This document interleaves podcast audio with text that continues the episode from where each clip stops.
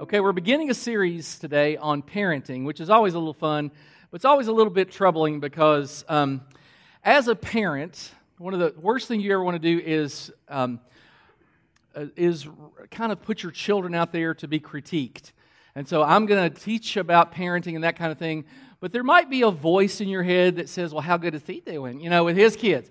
Now, um, you all only know Elise, and Elise is 13. She's a great kid. She's really a good kid but she's not perfect. And I've got three other, other daughters, and, and they're great kids. They're really good. One lives in Michigan, and one lives in Ohio, and one lives in Knoxville. And we love them, and they're great, but they're not perfect. And so I, I, I don't hold, I'm not saying, hey, this is how I parent, and this is how you should parent. But what I'm going to do today and, and for the next few weeks is we're going to look at God's Word and what it says about parenting. Because there's sort of this picture that we want everybody to think. We're all buttoned up, and this is kind of this is our this is our Facebook picture, uh, a profile of our family. When really this is kind of what goes on, uh, you know, in life, and and so it, it kind of supposed to look like this, but it sort of looks like this, and and parenting is one of the toughest things you can do, and and so because here's what's tough about parenting. You think you get it figured out and you sort of maybe get it figured out with one kid, but if you have more than one kid, okay, you got it figured out for that kid, but this kid's different and that kid's different. I've got four kids and it was different for all four. And while I wasn't the best parent, I, I was around Miriam, my wife. She's a great parent, and so I watched her, and, and she did things biblically. And, and so I just, for this series, I just want us to sort of understand that this isn't about, hey, um, you didn't do good with your kids and you should feel guilty. And it's none of that. It's, not, it's no judgment, really. This is just about hey, what does it look like? What does God say to us about parenting?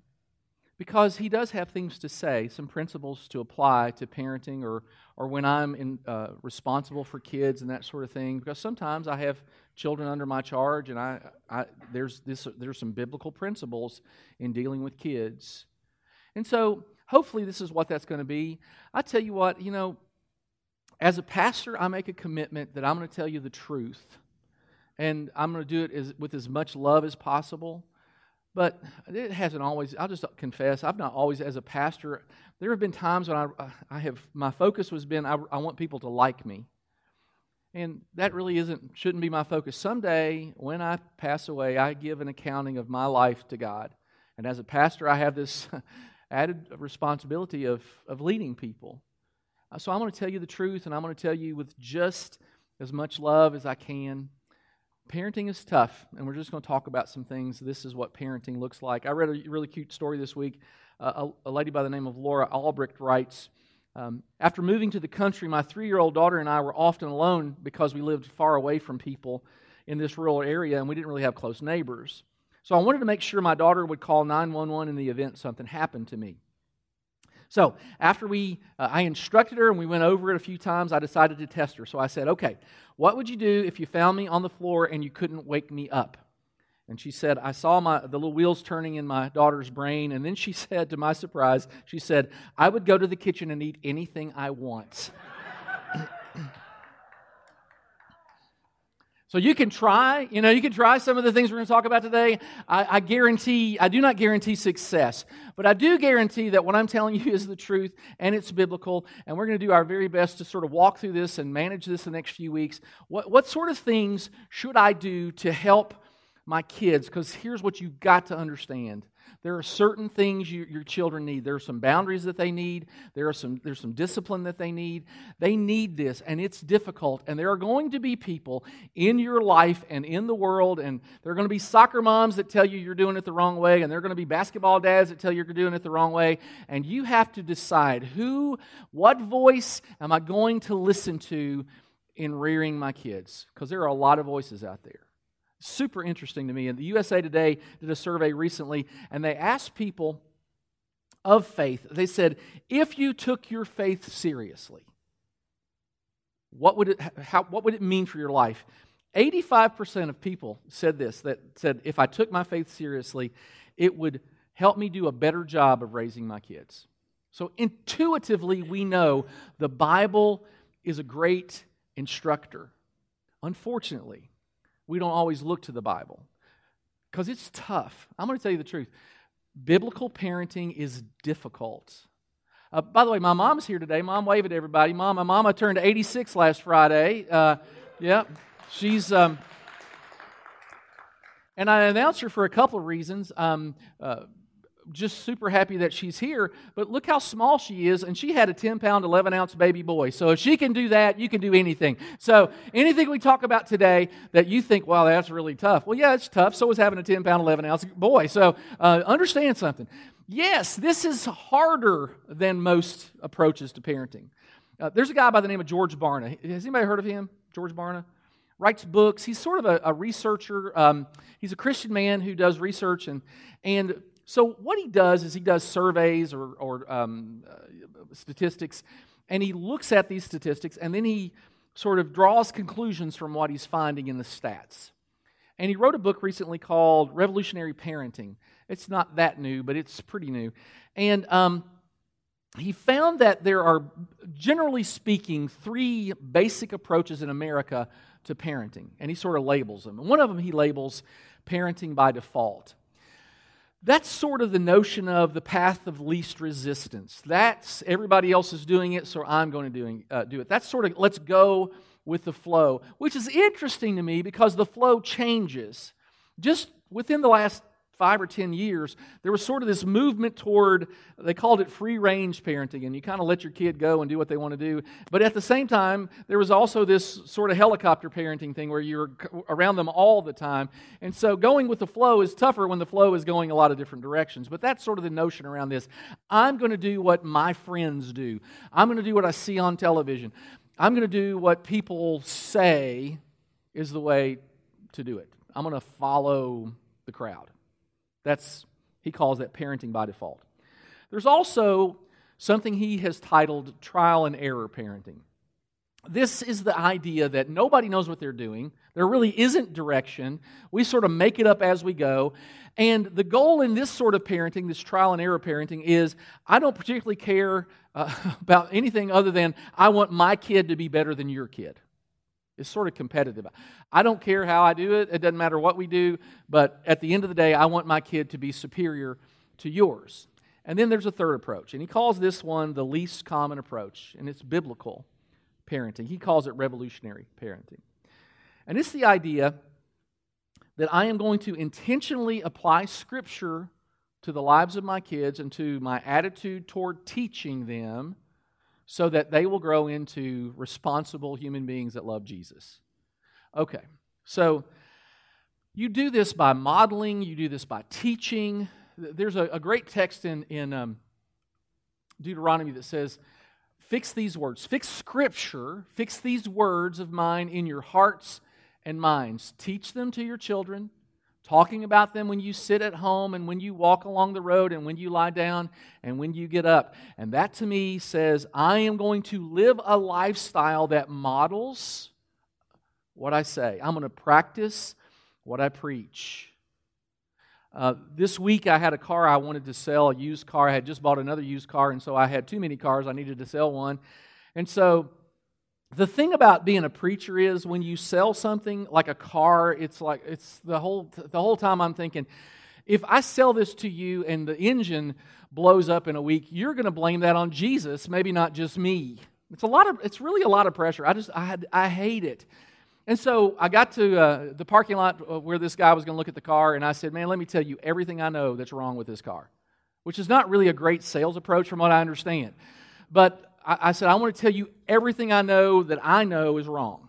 All right, these gauges don't work, and you know, the, the brakes do this, and da, da, da. And I told him, and the paint's peeling here, and I showed him everything. Hey, here are the problems, and here's the good stuff. This is stuff I like about it, but here's you know here are the issues. And after it was over with, he said to me, "We're going to take it."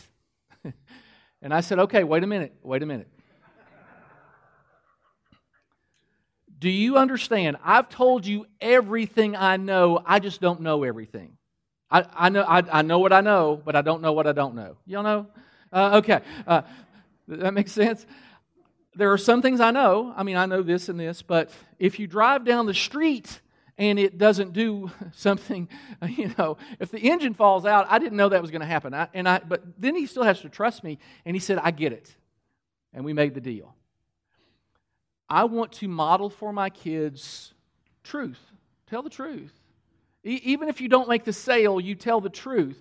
Because I would rather tell the truth and not sell a car than kind of you know shade it the wrong way and he and he gets down the road and what's he going to say he's going to say well that preacher didn't tell me the truth all preachers are like that because we all get lumped in i hate that don't you i hate to be lumped in with you know the uh, remember with the televangelist i have you remember that remember all that and, and every Christian got kind of this broad brushing sweep of, of, well, they're all like that. Well, we're not all like that.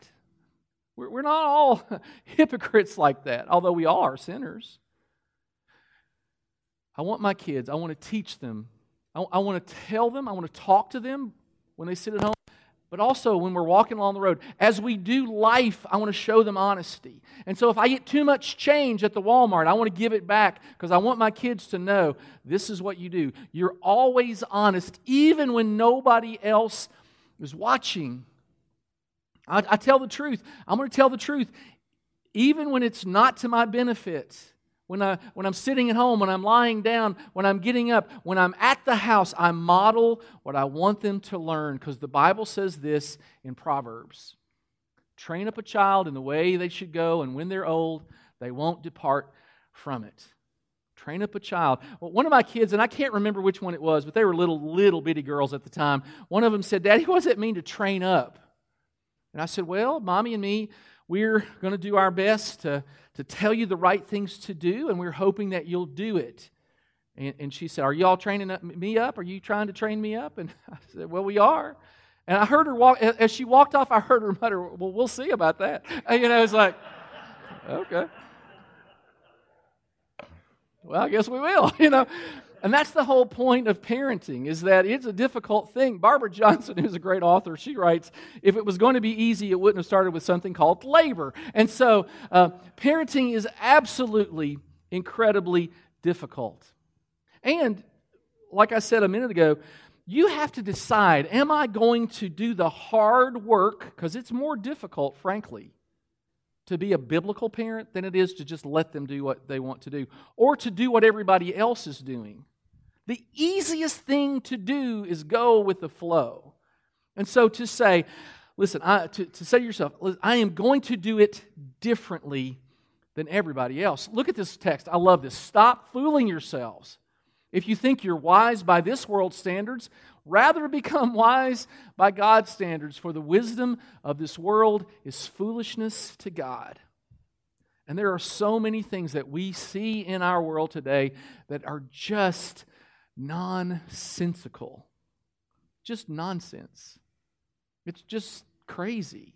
Now, sometimes we think our world is falling apart. We live in a world and it is falling apart. And if you read and you, you look at the wrong blogs or the wrong uh, Twitter accounts or whatever, you start to think, man, we're going to hell in a handbasket. Understand something. It, it's crazy. It's been crazy. First century, when, when Jesus was born, uh, King Herod had all the boys in that region executed it's been crazy. Jesus was born into craziness. Nero was the, the emperor soon after Jesus' death. That guy was certifiably insane. I mean, he was nuts. This guy elected his horse to the Senate. Now, you might be thinking, we should do that. No, no, no, no. It was just nuts. The guy was nuts. You might be thinking, we've done that. No, no, no, no. Um, there's another animal. But anyway, no, no, no, no, no.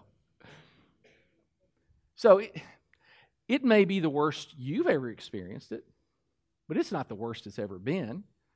And, and we think, oh, you know, remember a few years ago when there were riots and things in, in Baltimore and around St. Louis, there were, there were riots. But I remember as a kid, there were riots, riots in Miami and other places. It's not the first time there have ever been riots, and it won't be the last time. We live in a fallen world with fallen people.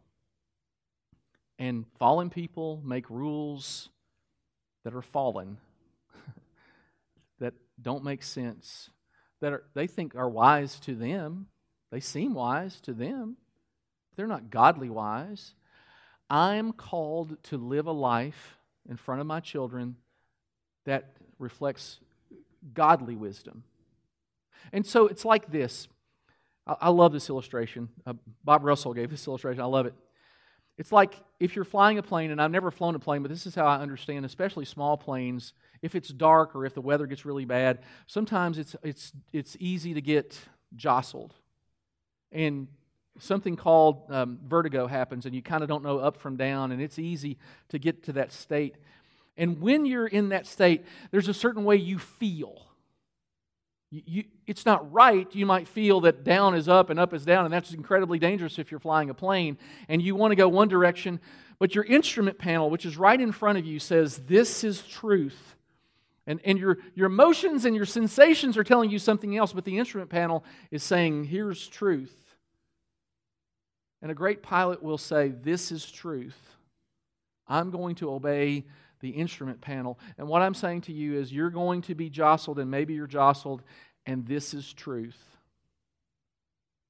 And you can look other places and you can feel other things, but let me tell you something this is truth. So let's look at some principles that we can apply to our parenting or grandparenting. And here's what, time out, time, look at me, look at me. I'm going to tell you the truth for you.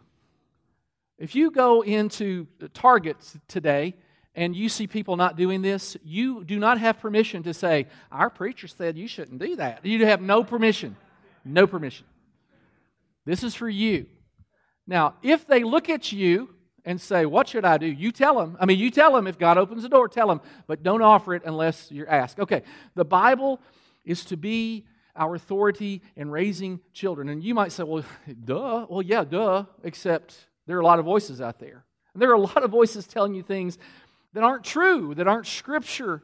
There are voices out there that say um, the home is to be a democracy and your children should have an equal voice and an equal vote with you. But the Bible says children obey your parents. See, there's a notion that you as a parent know more than they do. You've experienced more than they've experienced. You have a greater biblical knowledge than they do. Therefore, you are better equipped to make decisions than they are. Can they offer an opinion? Sure. But you make the decision. You're the parent. Children obey your parents. There's this notion out there that you shouldn't impose your religious beliefs on them in a pluralistic society, except the Bible says, train a child in the way he should go, train a child in the way she should go. You have a responsibility before God to train them. Will they always do? Will they always follow your faith? Well, maybe not, but that your responsibility is to give them the information, to train them, to teach them, to show them. What they do with it, they have a free will. They have a free will. But your responsibility is to train them in the way they should go. There's this notion out there that the primary task of a parent is to build up their child's self esteem, but the Bible said, says that God opposes the proud. There are times when we need to teach our children look, you sometimes sin, you do wrong things. It is okay to do wrong things because we are sinners, just like your mom and dad, we're sinners. But when you do wrong, there are consequences. When you do wrong, there are consequences. This is what our children need from us. In Colossians, it says, See to it that no one takes you captive through hollow and deceptive philosophy, which depends on human tradition and the basic principles this world, of this world rather than on Christ. Let me give you a great resource. It's a book by a fellow named John Rosemond. He's a Christian, and he wrote a book called Parenting by the Book. It's great. I've taught it several times. And in this book, he gives some principles on how to have a happy, healthy child. Four different things he talks about. Number one, put your marriage first. We're going to talk about that more later. Expect them to obey, require and enable them to contribute something meaningful to the family. Let me give you a, a, an illustration just from this morning. My friend Emma Sabot, she comes with her dad, Vlad, who's working in the booth, and she came early today because the last couple of weeks she was here early. And when, when, when I saw her in the, in the lobby outside, we, we get here you know, a little bit earlier than everybody else. I said, Emma, you want to help me water the plants? Well, sure, she wanted to help me water the plants.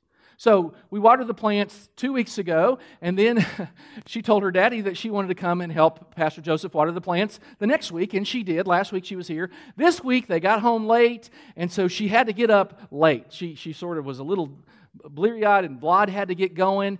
And she said, Daddy, I want to go. I want to help Pastor Joseph water the plants. And he said, I don't have time to get you ready. I'll get ready, Daddy. I promise I'll get ready. And so she got ready. And she was waiting for me when I got here. And I said, Emma, I'm so glad that you were here to help me water the plants. And she said, Well, I had to hurry. I didn't brush my teeth. and it was, the best part was, and, and I didn't tell my daddy. It's like, you know, I'm not telling daddy everything. Well, here's what happens when we give kids responsibility they need to understand they can contribute, that they are part of the family, that they I'm not here just to serve you as a parent. You, we serve one another. The fourth thing is you give them everything they need, but not everything they want because kids don't need everything they want. You know what? Sometimes they want stuff they don't need. And I, in life, let me ask all of you who are adults have you ever been told no? Hands. How many of you have ever been told no? Everybody's been told no. Eh, it, when you go to work, does your boss say to you, I'm so glad you're here today. How can we make this experience good for you? How can we make this good for you? Now, here at church, they do that for me, and I appreciate it. But most places aren't like that. It is okay. You got to learn what you do with a no. Now, it's okay to be told no. It is okay to expect your children to serve. Look at this great, great verse. Simon Peter, who was a follower of Jesus, said, Young people, in a similar way, place yourselves under the authority of, of spiritual leaders. Furthermore, all of you must serve each other with humility because God opposes the arrogant and focuses, favors the humble. We serve one another. Over and over in Scripture, it teaches us that when we serve others, we serve God. Jesus said, I didn't come to be served, but to serve. We are most like Jesus when we're finding somebody to serve. What are we teaching our kids when we only, only give and never expect back? Think about this when there's a marriage and you've got one uh, young man, and he's always been the center of attention, and he's always gotten his way, and it always goes his way, and he's never been told no. And he marries a young girl, and she has always gotten her way, and she's always been the center of attention, and she's never been told no. Does anybody see a problem here that might happen? The potential if you've never compromised, you've always been the center, you've never had to compromise, and now you come together. We call that fireworks. Uh, that's, a bad, uh, that's just a bad deal. You're not helping your child prepare for life.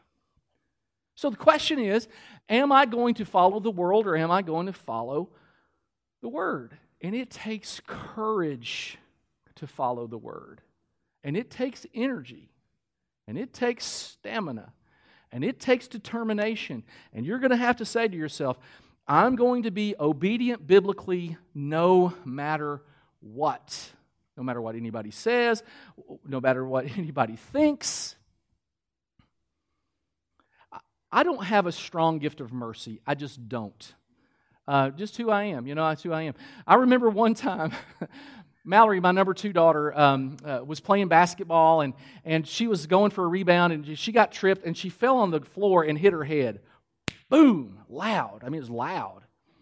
And I'm right there on the baseline. I had just walked into the gym and she's laying on the floor and she looks at me. And I said, Well, get up. You know, it's like, you obviously don't have a concussion. Your eyes are open. Uh, get up. Every mother, I looked up at the stand and every mother was up there going, mm-mm. Oh, no, he didn't. I mean, it was like, oh, I wouldn't sat on the, on the visitor side. I was scared. Okay. It's difficult to push our kids toward a biblical centered life. It's, it's hard. And, and, and they're going to question you sometimes, and their friends are going to question them sometimes. And you got to hold fast, just like watching the gauges when they don't seem to make sense. Number one, you don't make your child the center of attention. Number two, the Christian home is marriage centered, not child centered. When God created Adam, he said it is not good. Not so much that Adam wasn't good, but it wasn't good for him to what? Be what? Alone. Now, when God saw that it wasn't good for Adam to be alone, he didn't then create Adam's children. He created Eve. That's the foundation of a home. Children are a blessed benefit, but they are not the foundation of the home. And our children need to understand that the home doesn't revolve around them because it's not good for them. Dr. Rosemond writes this In the years since World War II, we have become increasingly neurotically obsessed with raising children. We've elevated children to a position of prominence within the family that they do not warrant, that they have not earned, and that, most importantly, they do not benefit from. Gary Ezzo, who's also a child psychologist, says that child centered parenting is the most subtle form of idolatry in the Christian home. Here's what we need to understand you're going to rear, if you make them the center, you're going to rear a self centered child. And this causes problems in their life because the world just does not revolve when they get out the world does not revolve around them. We have said it, I've probably said it a thousand times at my home to my kids. The world doesn't revolve around you. The second problem is you almost guarantee their unhappiness. Jesus said it's more blessed to give than to receive, and we need to teach our kids that we are people who serve others and we serve one another. The third thing, and this is really interesting to me, if you're not careful and if you center only on your children when they're gone, you the statistics prove are more likely to divorce. Look at this. It's called empty nest divorces. That's when the kids get old enough to leave. Empty nest divorces in the last 10 years have doubled, nearly doubled, while the overall average of divorce rate, overall divorce rate has declined just a bit. So while the trend toward divorce is down, empty nest divorces are skyrocketing. See, the best thing you can do for your kid is to focus on your marriage. Daniel L. Buccino is a social, clinical social worker for the Department of Health and Human Services, and he writes this The most important relationship in any family is the marital one, and the best thing parents can do for their children is to love one another. You actually dote on your kids when you focus on your spouse. I wanted my girls, and I want my girls to know what it looks like for a man to treat a woman the right way. I don't want them bringing some Neanderthal in there and uh, expect me to give her away. I heard one pastor, they asked him, What was it like giving your daughter away in marriage? And he said it was like handing a Stradivarius to an ape. And that's kind of how it feels, I think, for a lot of people. In Ephesians, Paul talks about this is what the home should look like. And he begins by saying there must be mutual submission between husband and wife. And then he said, Wives, respect your husbands because men need that. We need respect. And then he says to husbands, Love your wives sacrificially, selflessly. And then he says, Children, obey your parents because you belong to the Lord, for this is the right thing to do. No matter what anybody else says, no matter what the world says, no matter what your soccer moms say, the best thing, the right thing to do is to obey your parents. Honor your fathers and mothers. This is the first commandment with the promise. If you honor your father and mother, things will go well for you, and you'll have a long life on the earth. The best thing we can do for our kids to dote on our spouse. And you might say, Well, I'm a single parent. Now what do I do? It's important that your children understand that your happiness does not solely depend on them. That is not fair to your kids. For your kids to be the sole source of all your happiness isn't fair to them. I would say, and I would advise, and I believe it's a godly strategy. You put the Lord first in your life, and you say to your kids, the most important relationship in my life, because I don't have a spouse, is the Lord. My focus is on the Lord. And I love you kids, but understand something. There's, there's something more important in my life than you. A couple of things, a couple of ways to do this. By the way, children just do not benefit. Oop, Vlad, can you push me one? I'll just let you do them from now. Children do not benefit from being the center of all we do. So, a couple of simple strategies. Don't let your children interrupt adult conversation. When I'm talking to my wife, my kids were never allowed to, to interrupt us. We would say, wait just a second, I'm talking to mommy. Super important. Second thing, create a time together that doesn't include them. You don't have to take them everywhere you go. You don't have to, and so don't. You hire a babysitter, leave them with parents, do something. Uh, but create a time. Uh, we, we created a date night a long time ago, and we're going to have a date night. There's, there's an entity that doesn't include you, and that's me and mommy. That's what we told our kids. Number three, don't give them everything they want. It's okay if they don't get everything they want. In fact, tell them no a little bit. Never, ever, ever reward bad behavior. God doesn't, and we shouldn't. There's a strategy among retailers that they put the shiny little trinkets at the checkout. You want to know why? Because they know kids are going to have a little tantrum, and most parents will say, "Good grief, just what? What? Just give it to me. I'll buy it. Give me that sucker." You know, I know it's cost quarter nowadays, seven dollars. It's going to cost me seven dollars. I'm going to buy that stupid sucker. do not reward bad behavior. God doesn't, you shouldn't. Another one, really important. Make sure your children sleep in their own bedroom. Your bedroom is for your marriage. That's your place. I mean, if it's storming, that kind of thing, I understand that. I, I heard a great illustration of this. Bob Reynolds talks about an embarrassing time when uh, he traveled for work, and so this particular night had been stormy. And he had gotten in late, and so he got home at 2 o'clock. He walked into the house kind of quietly, kind of crept up to his bedroom, and when he opened the bedroom door, there was his wife, Karen, but his two kids were sleeping in the bed with her. So he went to the uh, guest room and he slept there. But in the morning, he had a discussion with his kids and he said, Kids, I understand when there's a storm, you want to sleep with mommy and you're scared. I get that. But if you know daddy's coming home that night, once the storm is over, go back to your own beds. And they said, We understand, daddy. We're sorry. We won't do that anymore. It's like, Okay. Next time Bob was away, he flew in and Karen, it was earlier, and Karen and the kids met him at the airport. And, and his little son yelled at him and said, Daddy, Daddy, I got great news for you. Across the front of everybody. And Bob said, Well, what is it, hon? What is it, buddy? And she's, Nobody slept with mommy while you were away this time. Great news.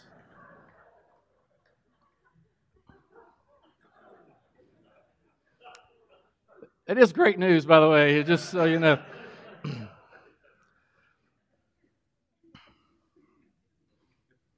Third thing, this is the most important one.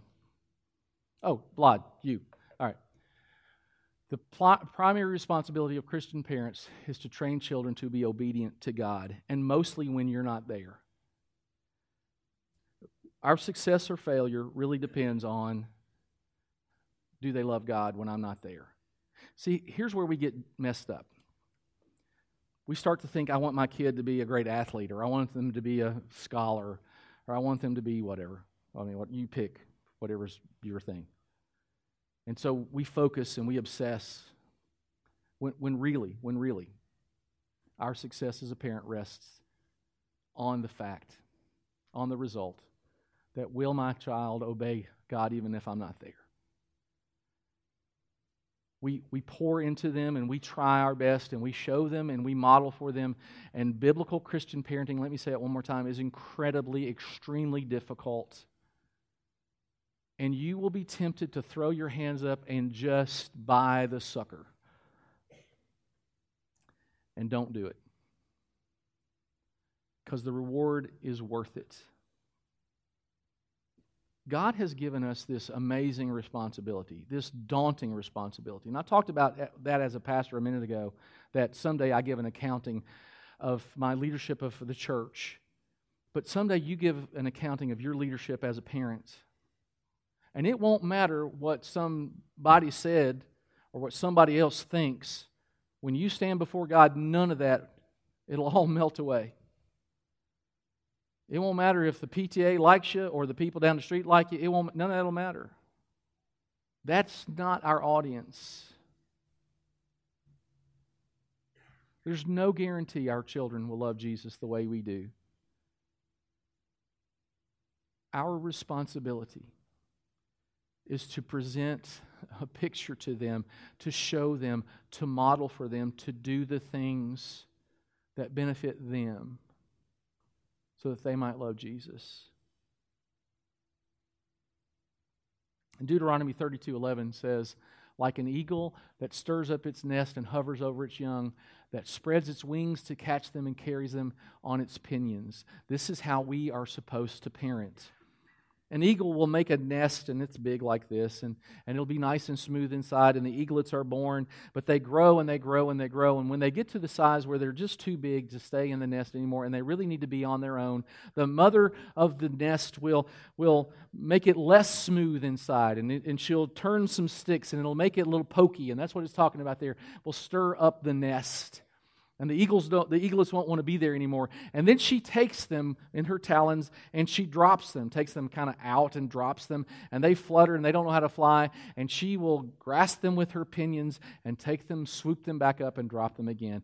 And over and over again, she teaches and she teaches and she teaches until they have it on their own. This is what Christian parenting looks like. We teach and we teach and we teach and we teach and someday, hopefully, as you pray, you're praying, God, help me be a parent that can teach these kids, for me, teach these girls how to love Jesus when they're not with us. Because the ultimate question here today whom are we going to look to as an authority when we raise our kids? Am I going to listen to the voices all around me, or am I going to look at the gauges that are tried and true? That's our choice.